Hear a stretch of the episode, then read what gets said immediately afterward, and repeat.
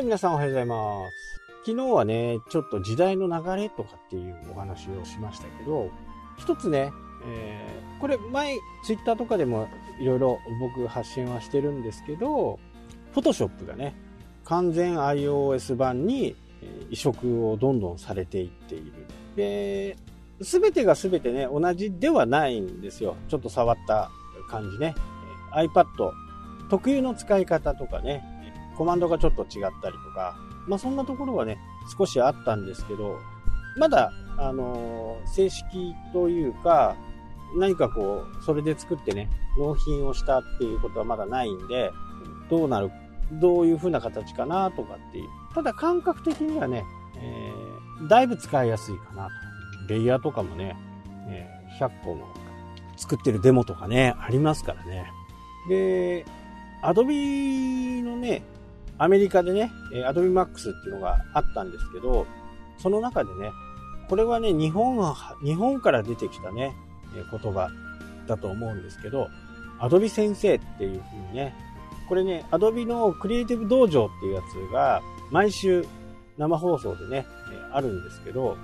まあ、ライブで見れるときは見るし、見れないときはね、アーカイブで見るんですけど、そこでね、ずっとこう言っていたんですね。アドビ先生、アドビ先生。まあ、アドビ先生っていうのは、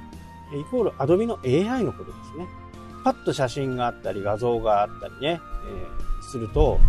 この人はどこをね、えー切り抜きたいのかなっていうふうなことをね、アドビ先生が勝手に考えてくれるんですよ。で、ここじゃないのっていう風な形でね、えートリミングをしてくれたりね、非常にこう、精度が高い AI だなっていう風に、感じ。これ多分 CC 道場からね、えー正式にね、アドビが認められ、認められ、アドビが採用した、アドビ先生っていう言葉がね、どんどんどんどん世界中に発信されていますね。それと、来年、2020年には、イラストレーターがね、完全 iPad 版をリリースするようなね、形になります。もうこうなるとね、クリエイターの人たちは、ほぼほぼ iPad に移行すするかなっていう風なね。やっぱりパソコン重い、Mac ね、MacBook Pro とか重いですからね。それが一つのね、あれ何何何キロぐらいあるんだろう。2キ1キロとか多分そんな感じでしょうね。で、パソコン立ち上げるとなるとね、やっぱりこう、なんか読み込んだり、うーってしなきゃならないじゃないですか。でも iPad はパッと立ち上がりますよね。iPhone もそうですけどね。その時間が、やっぱり、節約とは言いませんけどね、えストレスがなくね、いろんなことができる。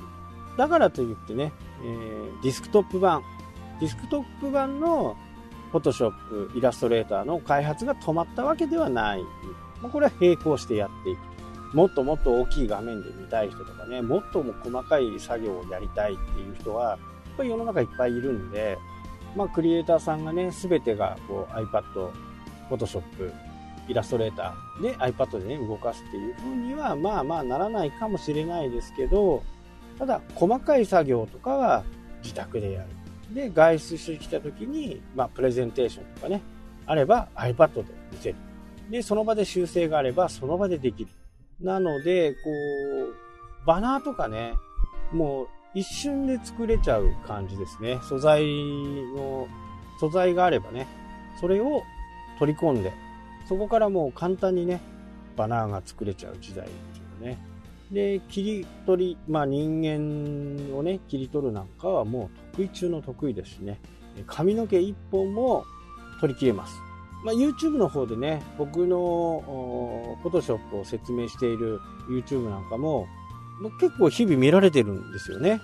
まあその時はね、いやすげえなと思って YouTube に載せようと思って出した、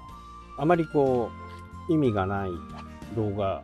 だったかもしれないですけど、まあ、自分がやり方を忘れた時とかね、えーいろんなね、やり方があるんで、その時自分が一番最適だと思ったことをこう YouTube に上げている。まあそんな感じですけどね。まあこれによってね、えークリエイターの人たちはね、iPad だけでも仕事ができる。なんかちょっとかっこいいカフェに行ってね、えー iPad、Mac でね、えーやってる人たちが、今まではね、ちょっとこう、かっこいいみたいな感じだったと思うんですけど、これがもう確実にね、えー、iPhone、iPad の時代がもうすぐそこまで来ています。で、やっぱり、そのそのね、状況を分かる時って、空港のね、ラウンジとかに行ったらね、すごく分かります。やっぱりそこに来てる人たちっていうのはビジネスマンでね、やっぱり世の中のことにね、えー、敏感な人なんで、いち早くね、そういう新しいものを取り入れるような人たちが集まってくるんですよ。まだまだね、パソコンの比率は高いですけど、今ね、10%か20%ぐらいはね、iPad で何か仕事をしている、います。現にね。あとね、半年もしたら、多分、5割とはいきませんけどね、4割、3割も確実、3割も確実ですね。そうなって、どんどん世の中が変わっていく。で、閉じこもってたりね、情報を見つけに行こうとしない人たちっていうのは、これね、追いついていかないんですよ。みんながこう、作業をね、早く作業をできるのに、一人だけこうパソコンでやっているっていう風になるとね、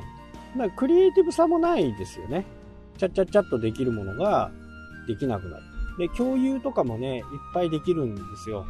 同じプロジェクトを作って、そのプロジェクトの中でね、えー、画像を上げて、そこに対して、ああだの、こうだのとかっていうね、えー、こと。そういったこともね、Adobe Document っていうところにね、上げておけば、iPad でも、